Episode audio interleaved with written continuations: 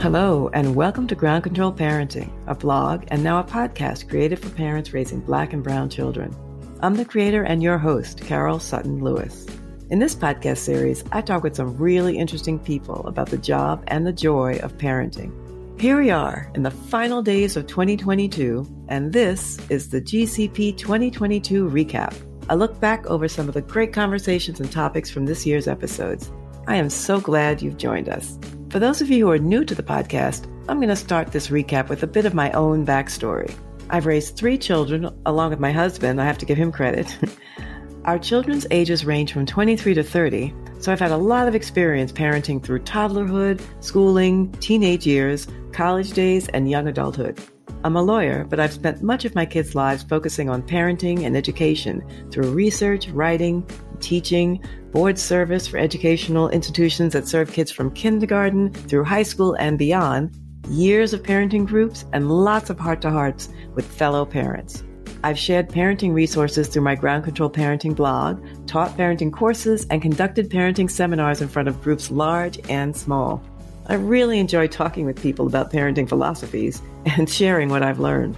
I believe that parenting is a skill set that can be improved upon at any age or stage, and that sharing tips and advice about the skill sets of parenting is key to improving them. I also find that these parenting conversations hold valuable lessons, even for those whose child raising days are long in the rearview mirror, and for those who never had children.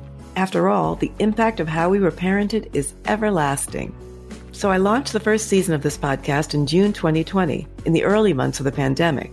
In July of this year, I launched the fourth season of Ground Control Parenting, and this year we've joined the Seneca Women Podcast and iHeart Network.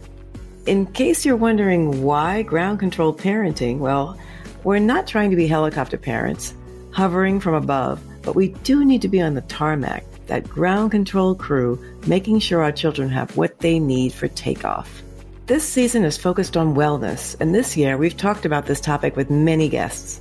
Dr. Sharon Malone, gynecologist and menopause expert, gave us tips on how to make sure we all get the information and advice we need during our regular doctor's visits, and gave those of us facing menopause lots of great management advice.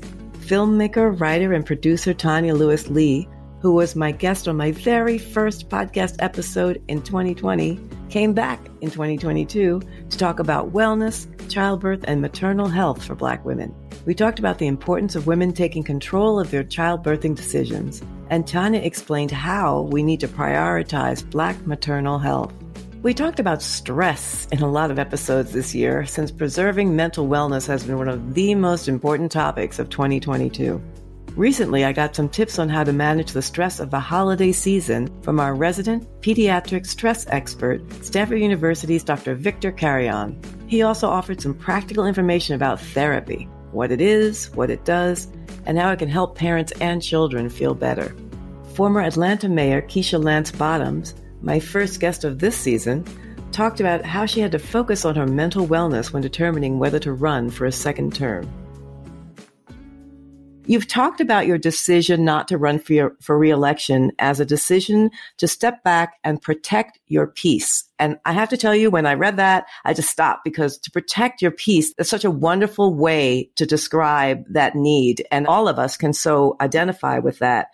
And you've also talked about how as women, we don't often stop to adjust the S on our chest. I mean, we just keep going. And again, it resonates so strongly with, with me, with parents, particularly with Black women parents. Can you talk a little bit about how you've come to find how important it is to protect our peace as, as Black women and mothers and, and how tough it is for us to do that? Oh gosh, it's so hard. There are so many expectations that are placed upon us and this belief that we really are superhuman Mm-hmm. And in many ways we are. But the reality is is that we all have capacity. We all have a, a limit. And I've heard people say, you know, 2020, the great resignation. I think it's a great reevaluation. And for me, mm-hmm. that's what it was. Like, mm-hmm. what do I want? Mm-hmm. How can I be my best? Managing stress was front and center of the conversation I had with Burrell and Philippa Ellis. They joined me to talk about how they helped their children cope when Burrell was wrongfully accused, convicted, and imprisoned on politically motivated criminal charges. Philippa champions the role of therapy in helping her keep her children grounded during this ordeal. I am so happy that we made that decision and made it early. And I think, in my view, you don't seek therapy when you're already in trouble.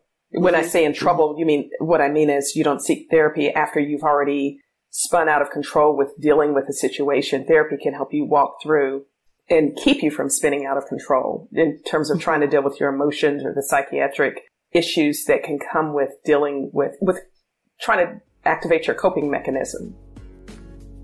When I asked Philippa how she held it together when she had to tell her children their father had been wrongfully convicted and immediately taken off to prison, she shared her concept of the epic cry. One of the things, too, as parents, you have to allow your children to see you in an emotional state. Mm-hmm. And so I did allow them to see me just, I was just in tears. And so it gave me an opportunity to talk to them about what an epic cry is. so an epic cry is when you just let it go. And at the end of it, you feel better because I learned that from the therapist. Uh, she didn't call it an epic cry, but she said, if your children don't see you express emotion, it will affect their development as emotional beings. And so we just had an epic cry together and then we just sat in silence. Mm-hmm. And it was just a feeling of numbness, but then walking our children through how to be resilient, that is when that journey began because they had not prior to then had the experience of what it meant to be resilient. This season, several other guests have shared how they've handled challenging parenting circumstances. Author and LGBTQIA plus advocate Jodi Patterson told me how she worked to expand her knowledge, perspective, and language in order to become the mother that her trans son Panel and her four other children needed. She talked with me about the importance of pivoting to meet your child's needs and learning to parent in a way that supports your children while giving yourself room to reflect and grow.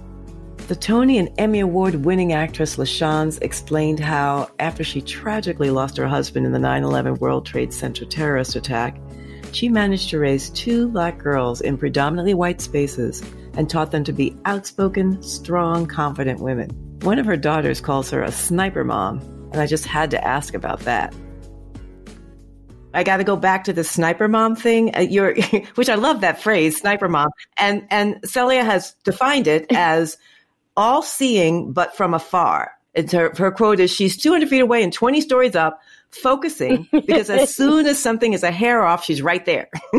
so I love that. I love the imagery. And, and what's really impressive about that is, by the way, as you are doing all this really important raising of your daughters, you're also holding down an award winning career in an industry that requires you to be places. And I mean, that's not a nine to five by any stretch. So I, would love to know some secrets of the sniper mom. I mean, if, if people, parents listening, I mean, uh, so so many of us would love that. I mean, it's like perfect. You're not in the midst. You're, but you got that. You got the the scope trained on them. How how did how are you able to do this? well, you know, the term helicopter mom was kind mm-hmm. of where it was born out of because, you know, there are people that are helicopter parents and I never wanted to be that for my daughters. I never wanted to be the mm-hmm. one who was always at every single, I mean, I wanted to be supportive, but I didn't want to be mm-hmm. all up in the mix a little bit. I wanted them to sort of find their own way and stake their own claim and make and, and create their own presence in the world. But I always, always, always knew where they were. I had that uh what's what's that app that that when you can see where your kids are all the time. The Finder you know, yeah. Find when you can yeah. share oh share your location. Right, right. So I insisted that you know we share locations. I would oftentimes have conversations with those around them Mm-hmm. You know, for instance, if, if there was a, I always made sure that I was friendly with their best friends. I hosted gatherings at my home a lot. You know, a lot of the, the parties and get togethers were right here in my kids play area. I had, I, you know, so I always tried to keep my third eye on everything that was happening, but, but gave them the space mm-hmm. in the, at the same time. And finally, the GCP 2022 podcasts were filled with practical parenting information. We got great tips for helping our children find success in school from Windy Lopez Aflitto, one of the leaders of Learning Heroes, an organization which provides parents with information and resources to help support their children's educational and developmental success. We heard about how to introduce kids to art and art museums from Naima Keith, who runs education and public programs at the Los Angeles County Museum of Art.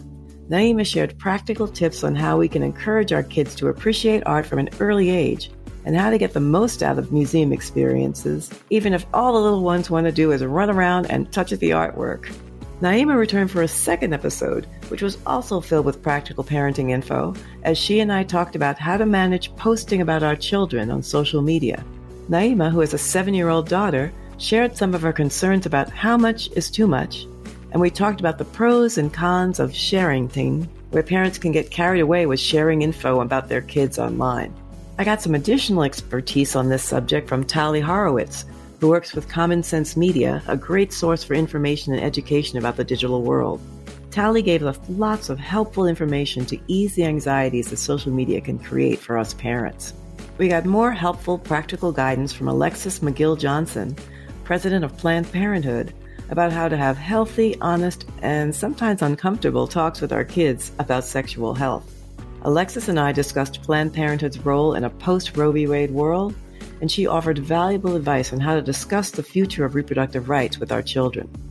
Journalist Helena Andrews Dyer, author of The Mamas What I Learned About Kids, Class, and Race from Moms Not Like Me, helped us appreciate the great source of practical parenting info that parent groups provide. And if you've been a listener for a while, you'll know I love parent groups. Helena talked with me about the complexities of raising her black children in a gentrifying DC neighborhood and how parent groups, including one in which she was the only black mom, fueled her parenting and personal growth. Helena and I shared parent group experiences and lots of info on how parents can benefit from these important and helpful communities.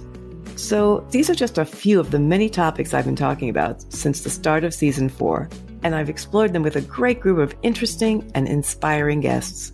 I hope you've enjoyed GCP this year and that these conversations help you reflect on how you were parented and how this impacts your parenting.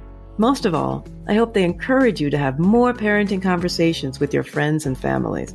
There is so much to talk about and so much we can learn from each other. I'll be back with more of season four in the second week of January 2023. Until then, I hope you'll take some time to dive into any GCP episodes you've missed. As I wrap up this recap, I really want to thank you so much for joining me on this journey. I'm thrilled to be a part of the Seneca Women Podcast iHeart Network for season four, and I'm so happy and grateful to have you as a member of the Ground Control Parenting community.